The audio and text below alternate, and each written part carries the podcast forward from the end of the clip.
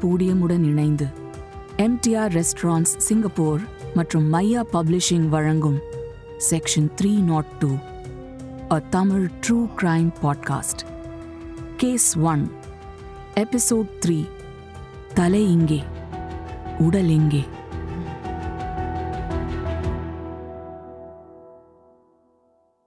August மாசம்னாலே தேவகிக்கு போதாத காலம்னு தான் சொல்லணும். ஆகஸ்ட் ஆயிரத்தி தொள்ளாயிரத்தி ஐம்பத்தி ஒன்னுல ஆரம்பிச்சு ஆகஸ்ட் ஆயிரத்தி தொள்ளாயிரத்தி ஐம்பத்தி ரெண்டுக்குள்ள அவளோட வாழ்க்கையே தலைகீழா மாறிடுச்சு. ஆயிரத்தி தொள்ளாயிரத்தி ஐம்பத்தி ஒன்னுல அவ ஜெம்மன் கோ உள்ள நுழைஞ்சு ஆளவந்தார் கண்ணில் பட்டிருக்காம இருந்தா ஒருவேளை அவளோட வாழ்க்கை நல்லா இருந்திருக்குமோ என்னவோ. பேனா வாங்க உள்ள போனவளோட தலையெழுத்த அந்த பேனாவாலேயே விதி மாத்தி எழுதிடுச்சுன்னு தான் சொல்லணும். ஆளவந்தாருக்கும் தேவகிக்கும் நெருங்கிய நட்பு ஏற்பட்டுருச்சு. அடிக்கடி ஜெம்மன் கோவுக்கு தேவகி வர ஆரம்பிச்சா. தேவகி வந்த கொஞ்ச நேரத்துக்கெல்லாம் காஃபி சாப்பிட்டு வரேன்னு ஆளவந்தார் கடையை விட்டு புறப்பட்டு போயிடுவான். அப்புறம் ரொம்ப நேரம் காணாம போயிடுவான். கேட்டா இன்ஸ்டால்மெண்ட் பணம் வாங்க போனேன்னு காரணம் சொல்லுவான். ஆளவந்தார் சகவாசம் ஏற்பட்டதுல இருந்தே தேவகிக்கு பகட்டு அலங்காரம் இது மேலெல்லாம் ஆர்வம் அதிகமாயிடுச்சு. விதவிதமா சேலைகள் காஸ்மெட்டிக்ஸ்லாம் அவளுக்கு வாங்கி தருவான் ஆளவந்தார் எல்லாம் இன்ஸ்டால்மெண்ட்டுங்கிற பேர்ல தான் கை மாறும். ஆனா அவனோட அடுத்தடுத்த நடவடிக்கைகளை அவ தடுத்துடாம இருக்கத்தான் இதையெல்லாம் செய்வான். ஆளவந்தாரோட நட்பு கிடைச்சப்புறம் தேவகி தன்னை ரொம்பவே ஸ்டைலா மாத்திக்கிட்டா. லேட்டஸ்ட் ஃபேஷன்ல ட்ரெஸ் பண்ணிக்க ஆரம்பிச்சா. அப்ப சென்னையில பஃப் கை பிளவுஸ் ரொம்ப பாப்புலர். தேவகியும் பஃப் கை பிளவுஸ் போட ஆரம்பிச்சா. கைத்தறி சேலை கட்டிக்கிட்டு சமூக சேவை ஸ்தாபனத்துல தங்கி ஹிந்தி கத்து கொடுத்துக்கிட்டு இருந்த டீச்சரா இருந்த அவ இப்போ நவநாகரீக மங்கையாவே மாறிட்டா. ஆளவந்தார பாக்க தினமும் அவ ஜெம்மன் கோக்கு வந்ததுனால கடையில அவங்கள பாக்குறவங்க அத்தனை பேருக்கும் அவங்களோட நெருக்கம் தெரிஞ்சிருந்தது. அதுல ஒருத்த மூலமா ஆளவந்தார் மனைவிக்கு கூட அவங்க ரெண்டு பேருக்கும் நடுவுல ஏதோ கசமுசான்னு தெரிஞ்சு போச்சு. அந்த காலத்துல பிராட்வே என்எஸ்சி போஸ் ரோடுக்கு மெட்ராஸ் எஸ்பிளனேட் ரோடுன்னு தான் பேரு. அந்த ரோடுல ஜெம்மன்கோ கம்பெனிக்கு பக்கத்துல ஒரு ஹோட்டல் இருந்தது. அதுக்கு பேரு மாடர்ன் கஃபே. அந்த மாடர்ன் கஃபே ஒரு சின்ன ரெஸ்டாரண்ட் அங்கதான் சட்டக்கல்லூரியில படிக்கிறவங்க வக்கீல்கள் எல்லாரும் காஃபி சாப்பிட போவாங்க. அதுக்கப்புறம் அந்த ரெஸ்டாரண்ட்ட ஹரி நிவாஸ்னு பெருசா தம்புச்செட்டி தெருவுல கட்டினாங்க. அந்த ஹோட்டலுக்கு தான் ஆளவந்தாரும் தேவக்கியும் அடிக்கடி சாப்பிட போவாங்க. டிஃபன் காஃபி சாப்பிடுற சாக்குல சந்திக்க சந்திக்க அவங்களுக்குள்ள நெருக்கமான நட்பு வளர்ந்து மெதுவா கொஞ்சம் கொஞ்சமா எல்லையை கடந்தது. இன்ஸ்டால்மெண்ட்ல பரிசா கொடுத்த புடவை காஸ்மெட்டிக் பொருட்களுக்கு வேற ஒரு விலைய தேவகி கிட்ட இருந்து எதிர்பார்க்க ஆரம்பிச்சான் ஆள வந்தார். ஒரு நாள் தேவகிய அவனோட லண்டன் ஹோட்டல் ரூமுக்கு அழைச்சிட்டு வந்தான். அவளோட சந்தோஷமா சில மணி நேரங்களை கழிச்சான். தேவகிக்கும் ஆள வந்தார் மேல ஒரு கவர்ச்சி இருந்ததால அவனோட அவளும் ரொம்ப சந்தோஷமாவே நெருக்கமா இருந்தா. பிரபாகர் மேனனுக்கு இது எதுவுமே தெரியாது. தேவகி நிறைய சம்பாதிக்கிறதுனால கொஞ்சம் நாகரிகமா மாறி இருக்கான்னு தான் அவன் நம்பிக்கிட்டு இருந்தான். பிரபாகர் அடிக்கடி ஃப்ரீடம் பத்திரிக்கை பேட்டிகளுக்காக வெளியூர் போக வேண்டியிருந்ததுனால ஆளவந்தாருக்கும் தேவகிக்கும் ரொம்பவே வசதியா போச்சு. நேரம் கிடைச்ச போதெல்லாம் அந்த பிராட்வே ஹோட்டல் ரூம்ல சந்திக்க ஆரம்பிச்சாங்க. தேவகிக்கு பிரபாகரன் மேல இருந்த பிடிப்பு குறைஞ்சு ஆளவந்தார் மேல ஈர்ப்பு அதிகமாச்சு. ஆனா ஆளவந்தாரும் தனக்கு ஒரு குடும்பம் இருக்குன்னு தேவகி கிட்ட மூச்சு கூட விடல. ஆளவந்தாருக்கு கல்யாணம் ஆயிடுச்சுங்கிற விஷயம் தேவகிக்கு தெரியாததுனால அவன் தன்னை கல்யாணம் செஞ்சுப்பான்னு நம்பிதான் அவ அவனோட நெருங்கி பழகினான் ஒரு கட்டத்துல பிரபாகரை கழட்டி விட்டுட்டு ஆளவந்தார கல்யாணம் பண்ணிக்கலாங்கிற முடிவுல தான் இருந்தா தேவகி. அப்பா ராமன் மேனன் தேவகிக்கும் பிரபாகர் மேனனுக்கும் கல்யாணம் பண்ணணும்னு பேச்சு எடுக்கும் போதெல்லாம் தேவகி அதுக்கு பிடி கொடுக்காமலே இருந்தா. திடீர்னு ஒரு நாள் அப்பா ராமன் மேனன் கிட்ட தான் ஆள வந்தாருங்கிற ஜெம்மன் கோ சேல்ஸ்மேனை தான் கல்யாணம் செஞ்சுக்க போறேன்னு சொல்ல அவளோட அப்பா அம்மாக்கு என்ன பண்றதுனே புரியல. பிரபாகர் மேனன் அவளுக்காகவே காத்திருக்கான்னு அப்பா கெஞ்சினப்போ கூட தேவகி பிடிவாதமா மறுத்துட்டா. பிரபாகர் மேனனுக்கு என்ன பதில் சொல்ல போறோம்னு தெரியாம ராமன் மேனன் குழம்பிக்கிட்டு இருந்தாரு. பொண்ணுகிட்ட ஏற்பட்டிருக்கிற மாற்றங்களை ராமன் மேனனும் அவர் மனைவியும் பார்த்துக்கிட்டே தான் இருந்தாங்க. நடை உடை பாவனை ஹேர் ஸ்டைல் எல்லாத்தையும் மாத்திக்கிட்ட தேவகி கல்யாணத்துக்கு பார்த்து வச்சிருந்த மாப்பிளையையும் மாத்தணும்னு சொல்வான்னு அவங்க சத்தியமா எதிர்பார்க்கல. கடைசியா பொண்ணோட சந்தோஷம்தான் முக்கியம்னு எல்லா அப்பாவையும் மாதிரி ஒரு வழியா மனசு தேத்திக்கிட்டு ராமன் மேனன் தேவகிக்கு சம்மதம் சொல்ல அவ துள்ளி குதிச்சுக்கிட்டு அத ஆளவந்தார்கிட்ட சொல்ல ஜெம்மன் கோ கடைக்கு போனா. ஆனா அப்போ ஆளவந்தார் கடையில இல்ல. பணம் வசூலுக்காக வெளியே போயிருக்கான்னு அவகிட்ட கடையில இருந்த மத்தவங்க சொன்னாங்க. தேவகிக்கு திடீர்னு பயங்கர சந்தேகம். வழக்கமா அவ கடைக்கு வரும்போது இன்ஸ்டால்மெண்ட் பணம் வசூலுக்கு போறேன்னு காரணம் சொல்லிட்டு ஆள வந்தார் அவளோட என்ன பண்ணுவான்னு அவளுக்கு நல்லா தெரியும். ரெண்டு பேரும் உலகத்தையே மறந்து சந்தோஷமா இருப்பாங்க. ஆனா இப்போ அவன் பண வசூலுக்கு போயிருக்கான்னு அவகிட்டயே சொன்னதும் தேவகி மனசுல கொஞ்சம் குழப்பம் கொஞ்சம் கவலை நிறைய கோவம். திருநெல்வேலிக்கு அல்வாவா அப்படின்னு அவ மனசு கேட்க அவ கால் தானா மர்கன்டைல் ஹோட்டல் பக்கமா நடந்தது. தேவகி பிராட்வேல நடந்து போகும்போது ஆளவந்தார் வேற ஒரு பொண்ணோட மோட்டார் ரிக்ஷாவில் வந்து அந்த ஹோட்டல் முன்னாடி இறங்குறத பார்த்தா. ஆளவந்தார் தேவகி அழைச்சிக்கிட்டு போற அதே பிராட்வே ஹோட்டல் உள்ளதான் அவன் அந்த பொண்ணை கூட்டிக்கிட்டு போயிட்டு இருந்தான்.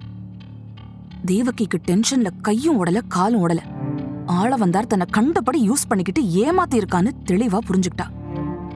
அப்போதான் ஆளவந்தார் நிறைய பொண்ணுங்களோட நெருங்கி பழகிக்கிட்டு வரானும் இன்ஸ்டால்மெண்ட்ல பொண்ணுங்களுக்கு பொருளை கொடுக்கறதே அவங்கள வளைச்சு போடத்தாங்கிற உண்மையும் அவளுக்கு தெரிய வந்தது. தேவகி சட்டுன்னு முழிச்சுக்கிட்டா. ஆளவந்தாரோட கனெக்ஷனை கட் பண்ணிடணும்னு முடிவெடுத்து ஜெம்மன் கோவுக்கு போறத அடியோட நிறுத்திட்டா. அதோட மறுபடியும் பிரபாகர் மேனனை சந்திச்சு சீக்கிரமா அவங்க கல்யாணத்துக்கு ஏற்பாடு பண்ண சொன்னான். அப்பா ராமன் மேனன் கிட்டயும் ஆளவந்தார் நல்லவன் இல்ல நான் பிரபாகரன் மேனனையே கல்யாணம் செஞ்சுக்கிறேன்னு சொல்ல அவரும் சந்தோஷப்பட்டு உடனே அவங்க கல்யாணத்துக்கு ஏற்பாடு பண்ண ஆரம்பிச்சாரு.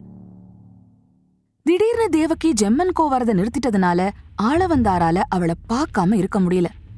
ஆளவந்தார் எவ்வளவு முயற்சி செஞ்சும் தேவகி அவனை அவாய்ட் பண்ணிக்கிட்டே தான் இருந்தா. ஒரு தடவை அவ வீடு இருந்த ஆடம் சாஹிப் தெருவுக்கே போயிருக்கான். தேவகி குடும்பத்தோட கேரளா போயிட்டதாவும் அவளுக்கு கல்யாணம் நிச்சயம் ஆயிடுச்சுன்னும் வீட்டுக்காரர் சொல்ல ஏமாற்றத்தோட திரும்பி வந்தான் ஆள வந்தார். ஆயிரத்தி தொள்ளாயிரத்தி ஐம்பத்தி ரெண்டு ஜூன் மாசம் பிரபாகரனுக்கும் தேவகிக்கும் கேரளால எளிமையா கல்யாணம் நடந்தது.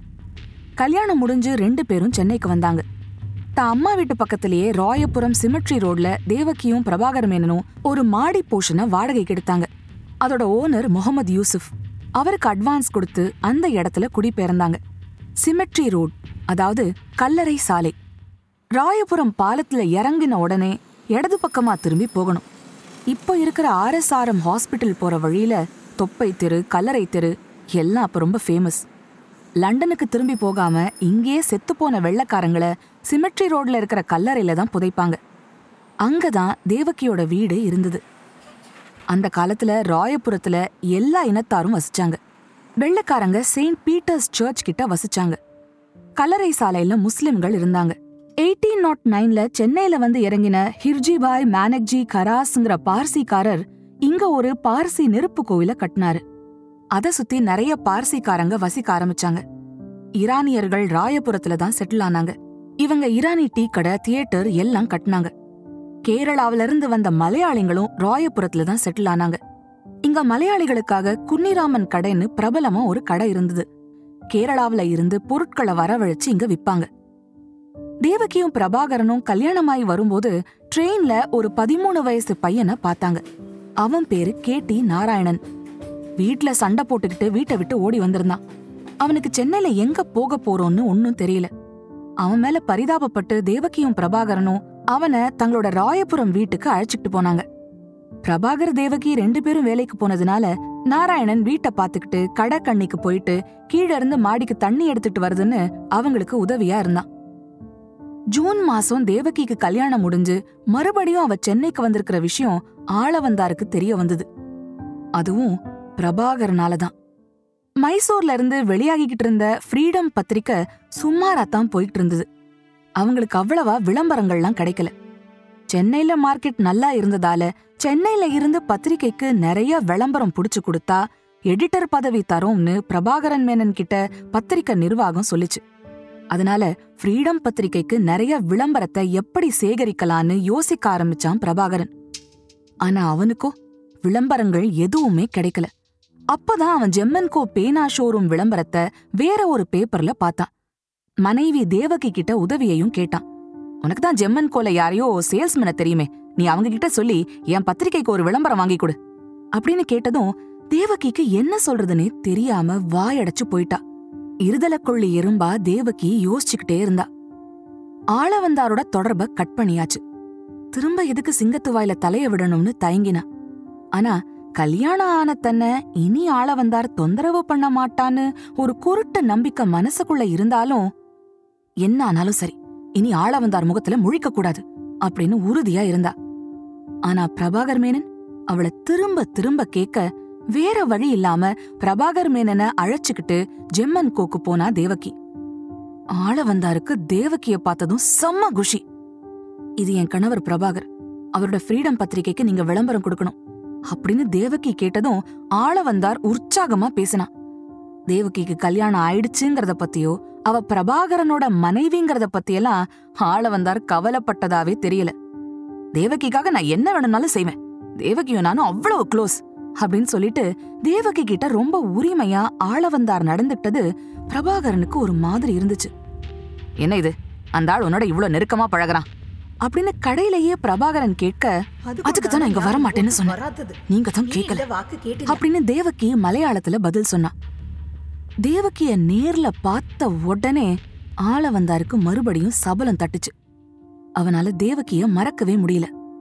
மறுபடியும் தேவகிய தொந்தரவு பண்ண ஆரம்பிச்சான் ஆள வந்தார். அவளோட வீட்டு வாசல்ல போய் நிப்பான் பிரபாகரன் இருந்தா கூட கவலைப்பட மாட்டான் தேவகிய சும்மா சும்மா அவன் தொந்தரவு பண்றத பார்த்து பிரபாகர் அவனை வார்ன் பண்ணான் ஆனா ஆள வந்தார் கேக்கல. பிரபாகரனை விட தான் தான் தேவகிக்கு பொருத்தமானவன்னு திரும்ப திரும்ப தேவகி கிட்ட சொல்லி சொல்லி அவளை டார்ச்சர் பண்ணிக்கிட்டே இருந்தான். தேவகி தன் கிட்ட இருந்து எதையோ மறைக்கறான்னு பிரபாகரனுக்கு தெரிஞ்சு போச்சு. Nineteen fifty two August twenty seventh புதன்கிழமை. பிரபாகர் மேனன் தேவகியை அழைச்சுக்கிட்டு பிராட்வே பகுதியில இருந்த மினர்வா தியேட்டருக்கு சினிமா பார்க்க போனான்.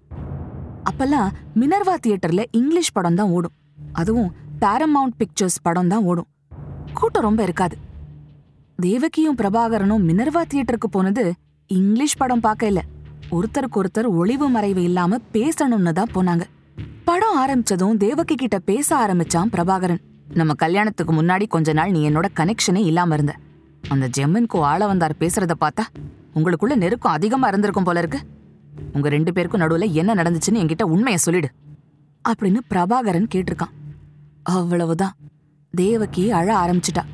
தான் பிரபாகர் மேனனுக்கு பேனா பரிசா கொடுக்கணும்னு நினைச்சு பேனா வாங்க போன கதையில ஆரம்பிச்சு ஆள வந்தார் தங்கிட்ட ஆசை வார்த்தை பேசி புடவையெல்லாம் இன்ஸ்டால்மெண்ட்ல வாங்கிக்க சொல்லி கொடுத்தது. நிறைய பணம் தர வேண்டிய நிலையில திடீர்னு பணம் கேட்டு அவளால கொடுக்க முடியாம போய் அவன் வற்புறுத்தல் தாங்காம பிராட்வே ஹோட்டல் ரூமுக்கு போக நேர்ந்த கதைய சொல்லி கதறுனா தேவகி.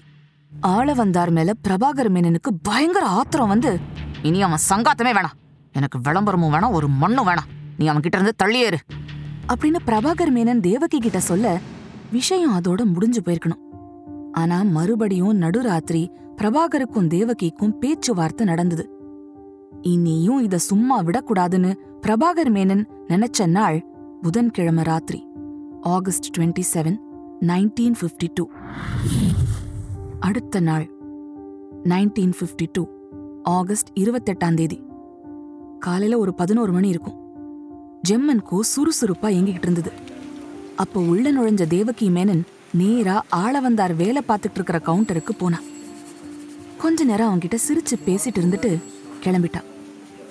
ரொம்ப நாளா ஜெம்மன் கோக்குள்ள தலைய காட்டாத தேவகி திரும்ப வந்து ஆளவந்தாரோட சிரிச்சு சிரிச்சு பேசுறான்னா அவங்க ரெண்டு பேரும் ராசி ஆயிட்டாங்கன்னு கடையில இருந்த மத்தவங்க நினைச்சாங்க. ஆளவந்தாருக்கு செம்ம குஷி. பிரபாகர் மேனன் வீட்ல இல்ல. ராத்திரி தான் வருவான். நீங்க வந்தா நாம சந்தோஷமா இருக்கலாம். இதுதான் ரகசியமா தேவகி ஆளவந்தார்கிட்ட சொன்ன மெசேஜ் அப்ப கூட ஆளவந்தாருக்கு எந்த சந்தேகமும் வரல. நேத்து கூட போய் தேவகி கிட்ட அட்ஜஸ்ட் செஞ்சுக்கன்னு சொன்னப்போ கல்யாணம் ஆனவ கிட்ட எப்படி நீ இந்த மாதிரி பேசலான்னு ருத்ர தாண்டம் ஆடினவ இன்னைக்கு அவளா வலிய வந்து கூப்பிடுறாளேன்னு சந்தோஷப்பட்டான். இதுக்கு பின்னாடி ஏதாவது வில்லங்கம் இருக்குமான்னு நினைச்சு கூட பார்க்கல ஆள வந்தார் தன்னோட திறமை மேல அவனுக்கு அவ்வளவு நம்பிக்கை. தன்னோட இருந்து அனுபவிச்ச எந்த பொண்ணும் திரும்ப வராம இருக்க மாட்டான்னு தன்னைத்தானே பாராட்டிக்கிட்டான் ஆள வந்தார் தேவிக்கு கிளம்பி போன கொஞ்ச நேரத்துக்கெல்லாம் ஆள வந்தாரும் பணம் வசூலிக்க போறேன்னு சொல்லிட்டு ஒரு ரிக்ஷால புறப்பட்டு போனான். அதுதான் கடையில இருந்தவங்க ஆள வந்தார கடைசி தடவையா பார்த்தது. அதுக்கப்புறம் அவன் வரவே இல்லை. அவன் வீட்டுக்கு வரலைன்னு தெரிஞ்சு அவன் மனைவி ஜெம்மன்கோ வந்திருக்காங்க. கடைசியா தேவகி மேனன் தான் ஆள வந்தார்கிட்ட பேசிட்டு இருந்தான்னு ஆபீஸ்ல சொன்னதால தேவகியோட விலாசத்தை வாங்கிக்கிட்டு அவளோட ராயபுரம் சிமெட்ரி ரோடு வீட்டுக்கு போய் தன்னோட கணவனை பத்தி விசாரிச்சிருக்காங்க. தேவகியோட புருஷன் பிரபாகரன் ஆளவந்தார் இங்க வரலைன்னு சொன்னதும் மறுபடியும் ஜெம்மன் கோவுக்கு வந்து பாஷ்யம் கிட்ட சொல்லி அழுதாங்க.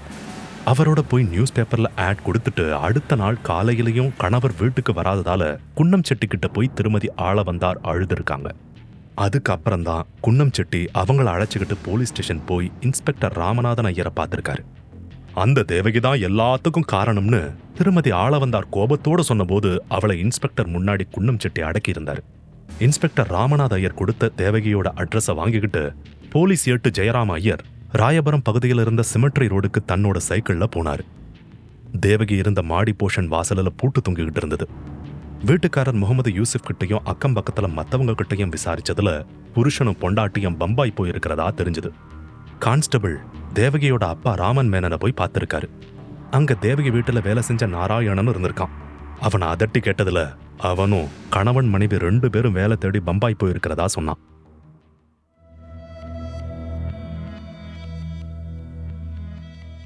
சாயங்காலம் நாலு மணி.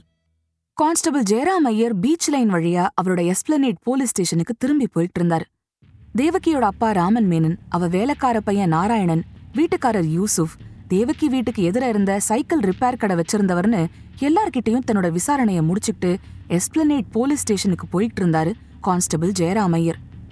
அவருக்கு ஒரு மாதிரி பதட்டமாவே இருந்துச்சு. தேவகி வீட்டுக்கு எதிர இருந்த சைக்கிள் ரிப்பேர் கடைக்காரனை அதட்டி கேட்டதுல அவன் ஒரு தகவலை சொல்லியிருந்தான்.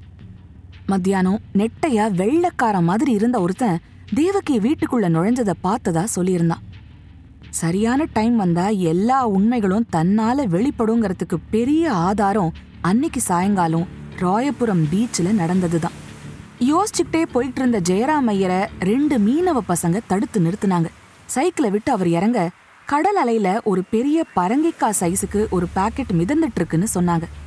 ஜெயராம் ஐயர் சைக்கிளை நிறுத்திட்டு பீச்சுக்கு போய் பார்க்க கடல் அலையில ஒரு பெரிய பார்சல் இருந்ததை பார்த்தாரு. கடல் அலைகள் அந்த பார்சலை முன்னுக்கு கொண்டு வரதும் பின்னுக்கு தள்ளுறதுமா இருந்துச்சு. ஒரு கட்டத்துல அந்த பார்சல் கரைக்கிட்ட ஒதுங்கும் போது பாஞ்சு போய் கான்ஸ்டபிள் அதை கையில் எடுத்தார். பிரவுன் சட்ட துணியில அந்த பார்சல் கட்டப்பட்டிருந்தது. ஒருவித நாத்தம் அதிலிருந்து வீசிக்கிட்டு இருந்தது. சட்ட துணியில ரத்தக்கரை படிஞ்சிருந்தது. உள்ள என்ன இருக்குமோன்னு பரபரப்போடு அந்த பார்சலை பிரிச்சாரு கான்ஸ்டபிள். பிரிச்சவர் அரண்டு போயிட்டார். ஏன்னா அந்த பொட்டலத்துல இருந்தது ஒரு மனுஷ தலை. கூட இருந்த ரெண்டு மீனவ பசங்களும் அலறி அடிச்சுக்கிட்டு ஓடி போயிட்டாங்க. தலை இருந்தா உடலும் இருக்கணுமே. பரபரப்போட அந்த ராயபுரம் பீச்சை பல தடவை சுத்தி வந்தாரு கான்ஸ்டபிள் ஜெயராம் ஐயர் எவ்வளோ தேடி பார்த்தும் எதுவும் கிடைக்கலன்னு தெரிஞ்சதும் உடனே எஸ்பிளனேட் ஸ்டேஷனுக்கு தகவல் கொடுத்தாரு. கான்ஸ்டபிளுக்கு ஒண்ணு மட்டும் நல்லா புரிஞ்சுது. யாரோ அந்த தலைய சட்டையில பொட்டலம் கட்டி கடற்கரையில புதைச்சிருக்காங்க. ஆனா ஆழமா தோண்டி புதைக்காம மேலோட புதைச்சிருக்காங்க. கடலில் தொடர்ந்து மண்ணை அரிச்சுக்கிட்டே இருந்ததுனால அந்த புதைக்கப்பட்ட தலை வெளியே வந்திருந்தது. உடனே கான்ஸ்டபிள் எஸ்பிளனேட் போலீஸ் ஸ்டேஷனுக்கு கிளம்பினார். அவரோட சைக்கிள் கேரியர்ல கட்டப்பட்டிருந்த அந்த துணி பார்சலுக்குள்ள மனுஷ தலை இருக்குங்கிற விஷயம் அப்ப ரோட்ல போயிட்டு இருந்தவங்க யாருக்கும் தெரியாது. அந்த தலைக்கு சொந்தக்காரனை பத்தி சீக்கிரமாவே பட்டி தொட்டிலெல்லாம் பேச போறாங்கன்னு அவங்களுக்கு தெரிஞ்சிருக்க வாய்ப்பே இல்ல. சென்னை ராயபுரம் கடற்கரையில் புதைக்கப்பட்ட ஒரு மனித தலை கிடைத்தது அப்படின்னு அடுத்த நாள் சென்னை பத்திரிகைகள் கதற மக்கள் பீதியில உறைஞ்சு போயிட்டாங்க.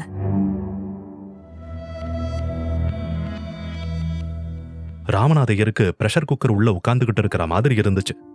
ஒரு பக்கம் கான்ஸ்டபிள் ராயபுரம் பீச்சில இருந்து எடுத்துட்டு வந்த மனுஷ தலை.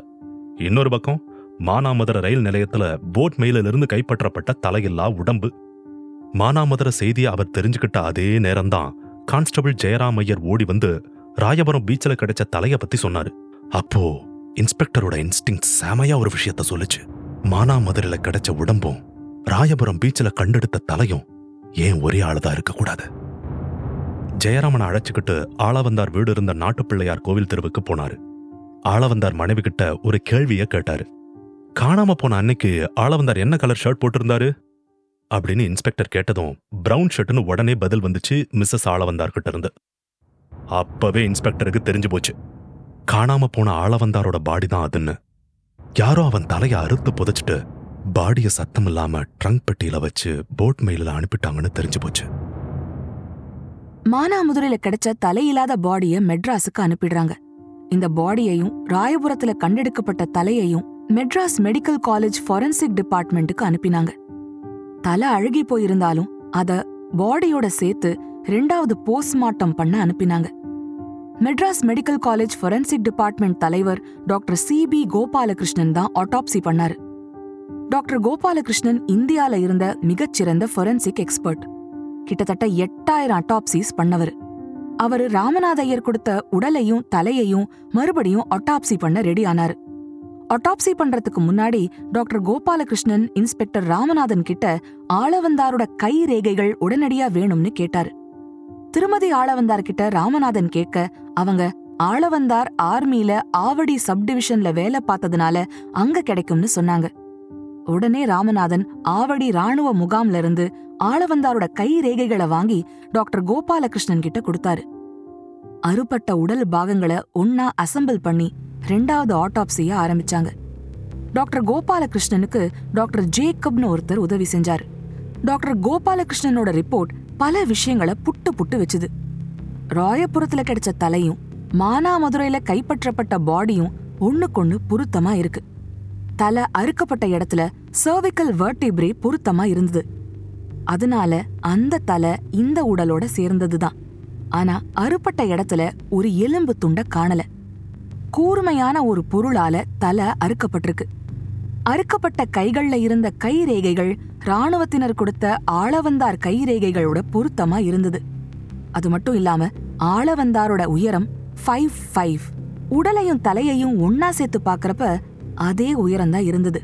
வயிற்று பரிசோதனையில கடைசியா ஆளவந்தார் ஓபியம் போதைப் பொருள் சாப்பிட்டிருந்தாருன்னு தெரிய வந்தது. கடைசியா டாக்டர் சொன்ன ஒரு விஷயம் எல்லாரையும் யோசிக்க வச்சுது. மானாமதுரை போஸ்ட்மார்ட்டம் சொன்ன மாதிரி கொலை செய்யப்பட்ட நபருக்கு இருபத்தஞ்சு வயசு இருக்க முடியாது அவருக்கு 42 ரெண்டு வயசு இருக்கும்னு இந்த டாக்டர்ஸ் அவங்க ரிப்போர்ட்ல சொல்லியிருந்தாங்க.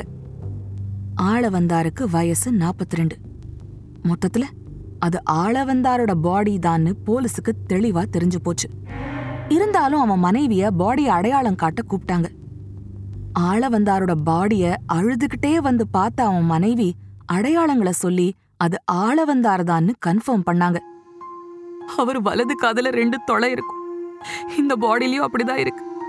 அவருக்கு ஒரு பல்லு சொத்தையா கருப்பா இருக்கும். இதுலயும் அந்த பல்லு இருக்கு. அவர் இப்படித்தான் மர்மஸ்தானத்தை சாக்கம் செய் செஞ்சிருப்பாரு. அவர் போட்டுட்டு இருந்த அரங்கியான் கயிறு இதுதான்.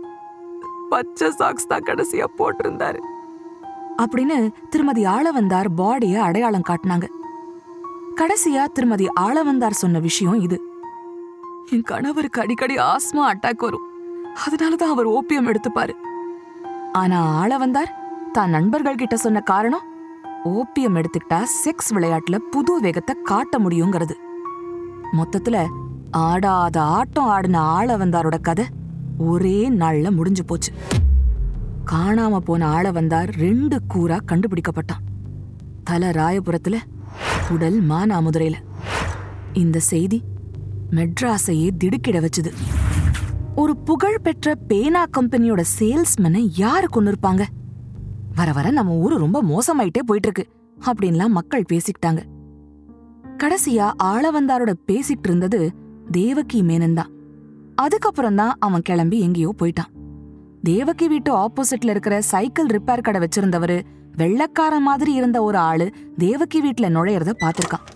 அவ வீட்டுல வேலை பண்ண பையன் அவங்க பாம்பே போயிருக்கிறதா சொன்னான். கொலைய தேவகியும் அவ புருஷனும் தான் செஞ்சிருக்கணும். போலீஸ் பட ராயபுரம் சிமெட்ரி ரோடுக்கு போய் மாடி வீட்டு போஷனை பூட்ட உடைச்சு உள்ள போனப்போ வீட்டுல ஒரு சாமானும் இல்ல. ஆனா சுவத்துல அம்மிக்கல் கீழெல்லாம் உறைஞ்சு போன ரத்தக்கரை ஆனா தேவகி பிரபாகரன் ரெண்டு பட்சியும் பறந்தாச்சு. இன்ஸ்பெக்டர் உடனே அக்கம்பக்கம் இருக்கிறவங்க கிட்ட சாட்சிகளை சேகரிக்க ஆரம்பிச்சாங்க. அப்போ வேலைக்கார பையன் நாராயணன் சொன்ன தகவல் அவருக்கு பெரிய ஆதாரமா மாறிடுச்சு. அவன் ராத்திரியில தேவகி பிரபாகரன் அறைக்கு வெளியே இருக்கிற வெராண்டாவில் தான் படுப்பான். ஆளவந்தார் கொலை நடக்கிற முந்தைய நாள் இரவு அதாவது புதன்கிழமை அவன் தூங்கிக்கிட்டு இருந்தப்ப திடீர்னு தூக்கம் கலைஞ்சிருச்சு அவன் பாத்ரூம் போயிட்டு வந்து படுத்தபோது ரூம் உள்ள தேவகி அழற சத்தம் கேட்டிருக்கு. அந்த ஆளு டெய்லி என்ன தொந்தரவு பண்றான்? அப்படின்னு தேவகி அழுததும் உடனே பிரபாகரன் நாளைக்கு நீ போய் அவனை சுமூகமா பேசி நம்ம வீட்டுக்கு அழைச்சிக்கிட்டு வா. அவன் கதையை முடிச்சிடலாம். அப்படின்னு சொன்னாரு. நான் பயந்து போயிட்டேன். அப்படின்னு நாராயணன் சொன்னான். நாராயணனை முக்கிய சாட்சியை அணைச்சிக்கிட்டாரு இன்ஸ்பெக்டர் ராமநாதன். சாட்சிங்க கிட்ட பேசிட்டு இன்ஸ்பெக்டர் கிளம்பும்போது ஒரு எதிர்பாராத திருப்பு நடந்தது. திருமுனையில இருந்த ஒரு ரிக்ஷாக்காரர் இன்ஸ்பெக்டர் ராமநாதன் கிட்ட வந்தாரு. ஐயா என் பேர் ஆறுமுகங்க. நான் ரிக்ஷா ஓட்டுறேன். வியாழக்கிழமை சாயங்காலம் நாலு மணி இருக்கும். அப்போ ஒருத்தர் என்னோட ரிக்ஷாவில் வந்து ஏறினாரு. கையில் பூசணிக்காய் அளவு பெரிய பை வச்சுருந்தாரு. ராயபுரம் பீச்சாங்கரைக்கு வந்து அங்கே பவர் குப்பங்கிட்ட இறங்கி போயிட்டாருங்க. அப்படின்னு சொன்னதும் இன்ஸ்பெக்டருக்கு எல்லாம் கிளியர் ஆயிடுச்சு. இப்போ குற்றவாளிகளான பிரபாகரன் மேனனையும் தேவகியையும் பிடிக்க வேண்டியது மட்டும்தான் பாக்கி. பரபரப்போட மும்பைக்கு போகிறதுக்கு ஏற்பாடு நடந்தப்போ சட்டுன்னு ஒரு யோசனை வந்துச்சு. பிரபாகரன் வேலை பார்த்த ஃப்ரீடம் பத்திரிகைக்கு ஃபோன் பண்ணாரு இன்ஸ்பெக்டர் ராமநாத ஐயர் பிரபாகரன் வேலையை விட்டு ராஜினாமா செஞ்சிட்டாருங்களே? அப்படின்னு பதில் வந்தது. மைசூருக்கு போய் வேலையை ராஜினாமா செஞ்சுட்டு பாக்கி சம்பள பணத்தை வாங்கிக்கிட்டு பிரபாகரனும் தேவகியும் பம்பாய்க்கு கம்பி நீட்டிட்டாங்கன்னு இன்ஸ்பெக்டருக்கு புரிஞ்சிருச்சு.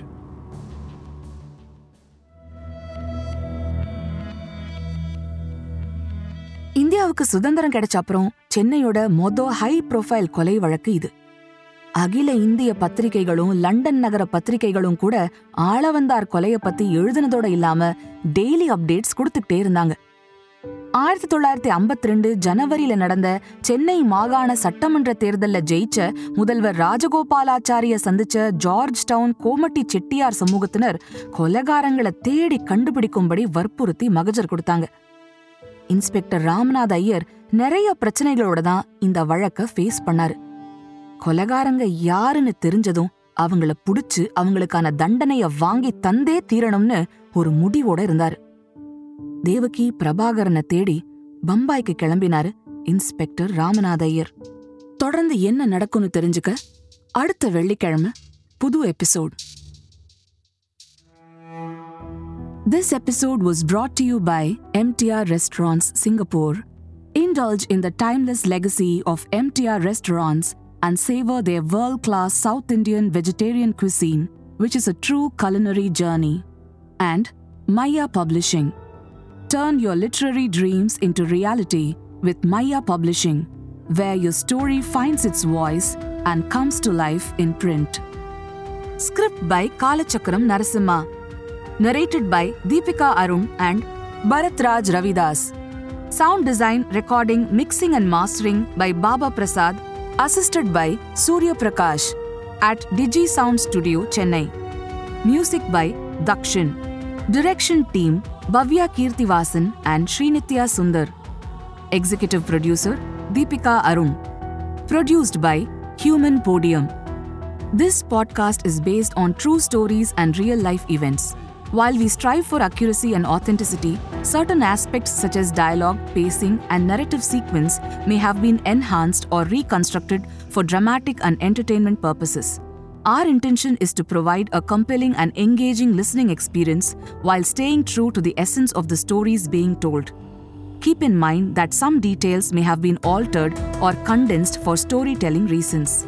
Listeners are advised to use their discretion. We may refer to specific individuals or groups by their names in order to share stories, insights, or historical accounts. These references are intended to provide context and understanding and are based on publicly available information. We want to emphasize that these references are made solely for the purpose of providing accurate information and fostering a deeper understanding of our culture and society. We strive to approach these discussions with sensitivity and a commitment to treat all individuals and their stories with respect and sensitivity.